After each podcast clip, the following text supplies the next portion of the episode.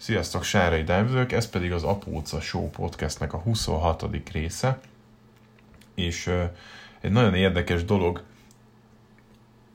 történt, mert megnéztem a statisztikákat, hogy kik hallgatják az Apóca Show-t, van ilyen kicsit mélyebb analitika, és azt láttam, hogy a hallgatóim 80%-a nő, ami azért vicces, mert ugye ez egy apukáknak készült műsor. Én egyébként abszolút nagyon örülök annak, hogy ennyi nő hallgatja az Apóca Show-t, egyszerűen csak egy kicsit furcsálom, hogy mi van a férfiakkal, őket ez nem érdekli, vagy... Hát ugye pont azért csináltam, mert az összes ilyen blog, meg Facebook oldal, minden tulajdonképpen az anyukáknak szól, és az anyukák érzéseiről szól, és az apukák érzéseiről nem annyira van, de úgy látszik, hogy ennek oka van, hogy az apukákat ez annyira nem érdekli, de remélem majd, hogy egyszer áttörök egy ilyen nem tudom, határvonalat, és akkor az milyen jó lesz.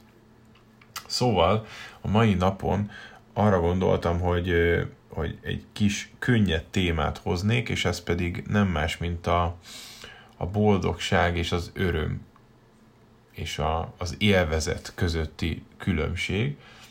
Hát az öröm és az élvezet nagyon egyenlőségjelet tennék, viszont az öröm és a boldogság közé abszolút nem tudnék egyenlőségjelet tenni, ugyanis nagyon sokan vannak szerintem azok jelen pillanatban, akik nagyon-nagyon rosszul érzik magukat, és a boldogság felé vezető utat keresik. És nekem ez egy megszállott elméletem, én kiállok emellett, bárhol aláírom, hogy aki megszállottan kutatja a boldogság titkát, az boldogtalan. És ezt bárhol, bármikor alá fogom írni. Én soha életemben nem kezdtem el könyveket olvasni a boldogságról, mert nincs rá szükségem, mert nem tenne boldoggá. Hogy az, hogy már egyes emberek mit gondolnak arra, hogy lehet valaki boldog. De a lényeg az, hogy én szerintem a boldogsághoz vezető út az maga az, amit mi csinálunk. És igazából, hogy mi boldogok vagyunk-e, vagy örökké boldogtalanok, az inkább attól függ, hogy mi hogy érezzük magunkat, mit gondolunk erről az egészről, és hogyha valaki állandóan azon gondolkodik, hogy lehetne ezt még tökéletesebbé tenni, és hogy lehetne valaki még boldogabb, hát az biztos, hogy örök boldogtalanságra van ítélve, folyton a hibát keresi, az mindenféleképpen boldogtalanságra van ítélve. Szóval én azt gondolom, hogy meg kell látni a szépséget az életben, abban a szituációban, ami éppen van, vagy éppen nem kell meglátni. De a lényeg az, hogy maga a küzdelem, gyakorlatilag az élet az nem más, mint egy folyamatos küzdelem szerintem. Ez önmagában boldoggá teszi az embert, hogyha kellően nehéz, kellően izgalmas, kellően nehéz, de meg lehet ugrani, tehát olyan akadályok vannak, amik nagyon nehezek, akár több egyszeri nekifutás is szükséges, mire az ember megugorja, de ha ezeket sikerül megugrani, akkor az olyan jó, és akkor én nem is gondolja, mert gyakorlatilag folyamatosan egy ilyen akadályok előtt vagyunk mi, és én nem gondolom, hogy eközben azt kellene kutatnunk, hogy mi az a boldogság, hanem ez önmagában is az, hogy mi ezeket az akadályokat megugorjuk, és helytállunk, és a hülyek maradunk az elveinkhez. Szerintem ez önmagában kifejezi a boldogságot. Na de mi az helyzet az örömmel, meg az élvezetekkel? Hát ezek olyan dolgok viszont, amik itt vannak a mindennapjainkban, amik ilyen nagyon rövid időtartamú, de nagyon feltöltő kis dolgok, amikkel így fel tudunk töltődni. Én szerintem sokkal nagyobb jelentőséget kellene tulajdonítani ezeknek, mert így elsiklunk ezek fölött. Én is gyakran elsiklok, pedig ezeket meg kellene ünnepelni, ezeket a jó kis pillanatokat, és ezekből kellene jól feltöltődni, és egyre gyakrabban veszem észre magamon, hogy kezdem ezeket a pillanatokat úgy élvezni, utálom ezt a szót, hogy megélni. Gyűlölöm ezt a szót, de talán ez lenne a legjobb szó rá, hogy így például amikor a boti kacag, mert történik valami, bár egyébként a babák így tudnak kacagni így infantilisen bármikor, de általában valamilyen trigger kiváltja ezt, és általában ez az, hogy valaki bohóckodik, vagy csinálunk valami olyasmit, ami vicces, és akkor felkacag, és az olyan örömmel tud engem eltölteni, amit így jó átélni, ott lenni, és átélni, ahogy ő kacag, és erre ez az egész napomat valahogy szebbé tudja tenni, legalábbis azt a részét, amiben ez történik, olyan feltöltő érzés, de akár az is, hogy mész az utcán, és annak ellenére, hogy Covid van, meg mit tudom én, azért egy aluljáróba hallasz egy nagyon tehetséges zenészt. Én nagyon gyakran szoktam azt csinálni, hogyha így kóricák egyik erre, már általában mindenhova előbb érek oda egyébként. Nyilván, hogyha már egy megszokott bejáratott útvonal van, akkor pontosan odaérek, tehát nem szoktam késni, erre nagyon figyelek, hogy én nagyon utálok késni, és nagyon nagy pofátlanságnak tartom a késést. Szóval én időben szoktam elindulni, és ezért, amikor hallom egy aluljáróba, hogy játszanak, tehetséges zenészek, én ott megállok, és hallgatom. És így élvezem azt a pillanatot, mert olyan marha érdekes, hogy az emberek rohannak el mellettük, közbe telefonálva, pedig ők, amit csinálnak, az sok esetben fantasztikus, szerintem. Sok esetben olyan tehetségeket hall az ember, és nem is csak Magyarországon, amikor mentünk külföldön, hát komolyan mondom, hogy mikor Amerikában sétáltunk, ott ilyen X-faktor szintű tehetségek voltak, amikor Kaliforniában bizonyos helyeken, San Diego-ra konkrétan emlékszem is, hogy San Diego-ban, mert mikor sétáltunk, akkor én hallottam egy olyan fantasztikus zenekart, ami ott egy ilyen tök átlagos utcazenész banda volt, de én így tudtam volna hallgatni egy 2 órás koncertet, és nagyon szívesen fizettem volna érte. Szóval ezeket tök jó így megélni, ezeket az apró örömöket. És érdemes ezekre örömforrásként gondolni, mert utána az ember jól érzi magát, felüdül tőle, az egész közérzete jobb lesz tőle, hogyha képes arra, hogy átélje ezeket az érzéseket. És azt gondolom, hogy ez egy képesség, hogy ezeket meglátni, átélni, és hagyni, hogy átjárja az embert. És ahogy öregszem, talán ezt lehet már így mondani, hogy ahogy öregszem, egyre nagyobb jelentőséget tulajdonítok ezeknek az apró örömforrásoknak, meg élvezem, mert gyakorlatilag ez hasonlít ahhoz a pillanatnyi örömhöz, amit mondjuk egy szex tud jelenteni, mert az sem, nem jelent boldogság, tehát az, hogy valaki jó az ágyban, valakivel, nagyon összepasszoltam, még nem lesz boldog egy kapcsolat soha, és az abszolút nem a boldogságnak a kulcsa. A boldogság az egy sokkal hosszabb távú dolog. Szerintem. Ezek az örömforrások meg sokkal rövidebb idejű dolgok. És a szex az pont ilyen.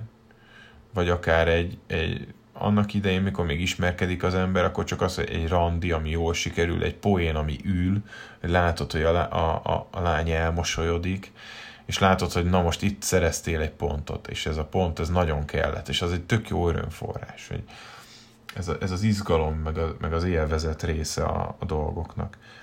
De ettől senki nem lesz boldog, mert én ebből próbáltam igazi sportot űzni annak idején, és nagyon sikeresen űztem ebből sportot, de egyáltalán nem éreztem magam boldognak emellett, mert közben meg tök magányos voltam, és végül is azért csináltam ezt az egészet, hogy ne legyek magányos. Nyilván az ember utána meg vágyik vissza erre az időszakra, de amikor mélyebben belegondolok, hogy ebben az időszakban bizony rohadtul nem éreztem ám jól magam, és ez egy ilyen kompenzációs megoldás volt, hogy az ember minden nap elment randizni, és így próbáltam ezeket a dolgokat tökére fejleszteni, marketinget próbáltam gyakorolni saját magamon. Tehát ez abszolút nem tett boldoggá. Viszont okozott olyan örömforrásokat, amiket jó átén, jó rá visszaemlékezni, földobta a napomat, megerősített abban az önbizalmamban, hogy azért még van itt mit keresnem férfiként ezen a bolygón, tehát jó volt, de semmiképpen nem jelent a boldogságot. Viszont mondom, ahogy öregszem, egyre inkább nagyobb jelentőséget tulajdonítok ezeknek, és próbálom ezekben az apróbb dolgokban is megtalálni azt, hogy mint a boti kacaja. Mert azt tényleg imádom, amikor egy nagy mosoly van, és így hangosan nevet, és ez annál jobbat. Mostanában ez az, ami igazán feldobja a napomat. De az is egyébként, azt figyeltem meg, hogy az a nagyon nagy szerencsém van, hogy ugye én azt csinálom, amit szeretek csinálni, és nagyon összhangban vagyok az én értékeimmel, amiket képviselek, hogy ugye én embereket mozgatok meg, és próbálom jobbá tenni a nap. Egyébként nagyon jó visszajelzések, amikor valaki azt mondja egy edzés után, hogy ez a napon fénypontja, hogy ide jövök és mozgok. Nyilván nem, tehát bárki tartaná azt az edzést, jobb lenne, de én tartom azt az edzést, és ez nekem egy fantasztikusan jó visszajelzés, hogy amit csinálok, az nem csak egy pénzkeresés, hanem egy olyan dolog, ami az én küldetésemmel összhangban van, és ráadásul a másnak is egy nagy örömforrás, és ettől nekem is az lesz. És mivel erre gondolok, hogy én ezt én csinálom, ezért az edzések tartása közben is, a munkám közben is át tudom élni az öröm bizonyos kis fokait. Tehát, hogy például ott is el tudok ejteni egy-egy poént, vagy tudok olyan feladatokat adni, amik tudom, hogy nagyon nehezek, és tudom, hogy egy olyan kihívást jelentenek valakinek, amit meg tud ugrani, de csak akkor, hogyha nagyon összeszedi magát, és közben tudom mondani a magamét, és tudom őket tanítani arra, hogy ezt meg tudod ugrani. Egyfajta, ez tényleg én azt gondolom, hogy egy jó edző, egy jó tanár is egyben.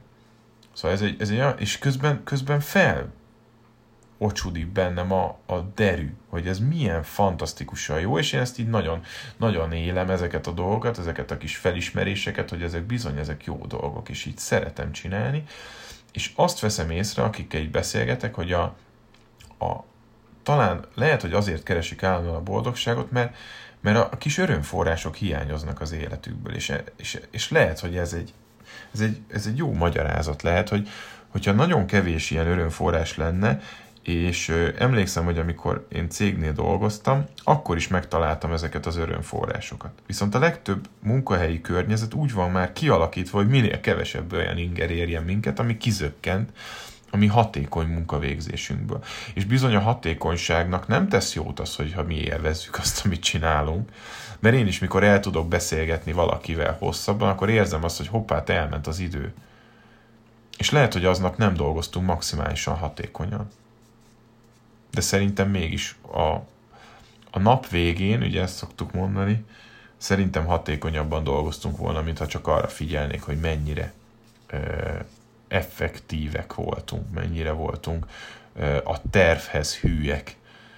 Mert néha lehet eltérni a tervtől, néha egy picit el lehet menni annak az irányába, hogy egy öröm legyen az, amit csinálunk. És hogyha ez mindig megvan, akkor mindig jó lesz azt csinálni.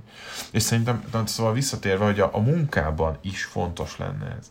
És szerintem nagyon sokan, tehát akikkel beszélgetek, nincsen ez meg bennük. Nem érzik azt, hogy a munkájuk során bármi örömforrás is érné őket. Nyilván egy sertésvágó hídon baromi nehéz ezt átélni. Meg tényleg mondom, ezek a nagy SSC-k, ezek gyakorlatilag úgy vannak kitalálva, hogy nehogy jól érezd magad. Tehát a minimalista design egy irodában, az kiöl minden szépet tulajdonképpen. És én egy kis cégnél dolgoztam nagyobb cégnél, és minden cégnél úgy volt kialakítva ez, hogy ne lehessen jól érezni magát az embernek, de azért csak megoldottam, tehát hogy szépen a munkatársakkal, amikor ebéd volt, én nagyon szerettem a grafikusunkkal például ebédelni, mert félelmetesen jó humora volt, és akkor mindig ott fikázódtunk ilyen aktuálpolitikai dolgokon, vagy éppen a többi munkatársunkat, akikkel így együtt kellett dolgozni, azokat figuráztuk ki, és ezt én alig vártam, és tök jó volt, amikor jött az ebéd, akkor az nekem a napon fénypontja volt, hogy akkor most kit fogunk oltogatni, egymást fogjuk-e szivatni, vagy mi lesz, és ez ilyen kis elmepárba is volt, mert igyekeztünk a legviccesebb dolgokat kitalálni, és már ugye koncentráltam arra, amikor már jött az ebéd, hogy akkor lehetőleg sziporkázóbb legyek. Nyilván a munkám hatékonyságából ez elvon, de a munkahelyi környezet viszont marha jó lett ettől, és szerettem oda menni dolgozni, mert tudtam, hogy jön ez a rész a napnak, ami jó. és bár nagyon nehéz volt a meló, mert nagyon nehezen lehetett a főnököt elviselni, nagyon sok volt a munka, nagyon kevés volt hozzá képest a fizetés, ehhez képest én szerettem csinálni. Aztán az is jó volt, hogy hallgattunk zenét közben, és akkor beraktunk ilyen mindenféle olyan zenét, ami meg YouTube-ról olyan dolgokat, amik ilyen viccesebbek voltunk, akkor ismerkedtem meg a belgával, meg ilyen hülyeségekkel, hogy az Italian Goes to Malta, ugye, ez a tipikus, ezek a dolgok, amiket az ember ugye YouTube-ról ismer. Tehát ezeket így elkezdtük így hallgatni, lejátszottuk egymásnak, és egy meeting után, amikor elment a főnök, mindenkinek rossz kedve volt, mert tudtuk, hogy most marha sok meló szakadt a nyakunkba, akkor így egy váratlan pillanatban megszólal egy ilyen viccesebb dal, vagy egy vicces YouTube sztori, hát az ember akkor azonnal megszakad a röhögéstől, és akkor így leáll a meló, de annak ellenére, hogy veszt az ember egy picit a munkája hatékonyságából, sokkal jobb érzéssel megy haza onnan. És így volt az, hogy én azért 3,5 évet lehúztam egy olyan helyen, ahol 2 hónap után nyugodtan eljöhettem volna onnan, mert egy rakás szar volt, amit csinálnom kellett, és nem volt megbecsülve se erkölcsek, se anyagilag, de nyilván az ember utána meghozza a döntést, de önmagában egy percet sem éreztem elveszett időnek, és visszatekintve nagyon sokat tudtam így tanulni, nagyon jól éreztem magam. Nyilván kellett más kiegészítést keresni, de ettől függetlenül ennek köszönhetem azt, hogy nekünk most edzőtermünk van, és tudok edzéseket tartani, mert ez volt az, amit én elkezdtem mellette csinálni. Szóval és hogy ettől én a boldogabb voltam, mert akkor én azt nem tudom megmondani, én most se keresem a boldogságot, én jól érzem magam úgy, ahogy vagyok, sose gondolkodom azon, hogy boldog vagyok-e, mert körbeveszem magam megfelelően nehéz feladatokkal, amúgy is körbe van véve az ember, de ezt érzem, hogy én még csinálok is mellé olyan dolgokat, amiket érzem, hogy meg tudok ugrani, amik nagyon kihívást jelentek, egyáltalán nem biztos, hogy jó lesz, de kihívást jelentek, és amik összhangban vannak az értékrendemmel. És akkor így nem keresem azt, hogy én boldog vagyok-e, de a mindennapi örömforrásokra viszont sokkal nyitottabb vagyok, és ezt azt hiszem, hogy sikerült így megtanulnom. És még próbálom még fejleszteni ezt, és próbálom azt, hogy ezt átadni azoknak, akikkel éppen van az ember, hogy figyeljetek erre oda, hogy ez mennyire jó, vagy mennyire szép az utcazene, ami éppen, a Petrán, azt szeretem, hogy megyünk az utcán, lát egy fényfüzért, főleg egy karácsonykor, és így nézd, milyen szép, tehát ő is csinálja ezt. Én nem értem sose, hogy mit kell azon nézni, de folyton mondom neki, jó, látom. Neki az a szép, ő azt látja szépnek, és az őt azonnal feltölti, és akkor inspirálódik, hogy milyen jó lenne, ha nekünk is lennének fények, és hát még mindig karácsonyi fények vannak a teraszunkon, amit számomra teljesen érthetetlen, vagyis egyrészt nem megyünk ki a teraszra, nem látjuk kívülről, hogy néz ki a terasz, másrészt pedig megy a villanyszámlába, de azért olyan jó neki, hogy az ott világít 0-24-ben, jut eszembe, mindjárt ki is húzom. Szóval a lényeg az, hogy meg kell találni ezeket a kis örömforrásokat, és azonosítani kell őket, és meg kell próbálni átélni azokat a pillanatokat, amikben ott vannak, és akkor sokkal-sokkal boldogabbak tudunk lenni szerintem, hogyha valaki már mindenáron ezt keresi. Mondom, én nagyon ritkán fogalmazom meg magamnak, hogy én tulajdonképpen boldog vagyok-e. Inkább azt fogalmazom meg, hogyha egy szituációban, én például a kapcsolataimban azért léptem ki, mert nem éreztem már jól magam bennük. Tehát nem azt éreztem, hogy gondolkodtam az, hogy boldog vagyok, hanem azt éreztem, hogy nem vagyok boldog. És az egyértelmű trigger.